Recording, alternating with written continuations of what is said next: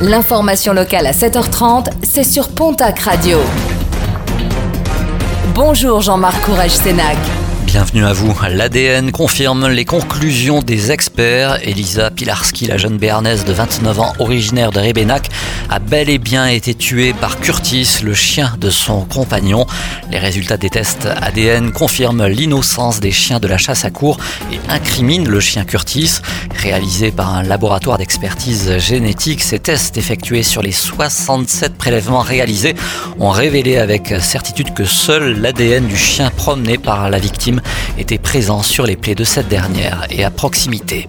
Les contrôles d'attestation se poursuivent dans la région et permettent également d'élucider des affaires. Exemple à Hoche où en début de semaine, un automobiliste a été contrôlé sans permis de conduire au volant d'une voiture de sport. Une voiture dont les plaques d'immatriculation ne correspondaient pas au véhicule. Et pour cause, les plaques avaient été volées en région parisienne et la voiture dérobée en région bordelaise. L'individu interpellé sera prochainement présenté devant la justice.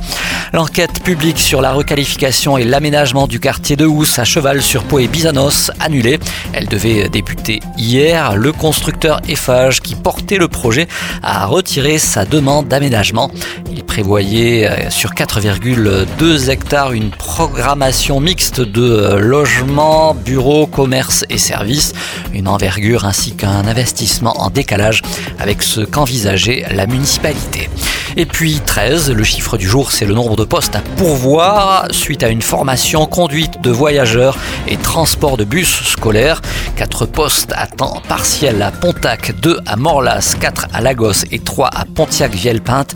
Pour plus d'infos, un contact l'agence actuelle de Pau au 05 59 98 08 11, le 05 59 98 08 11.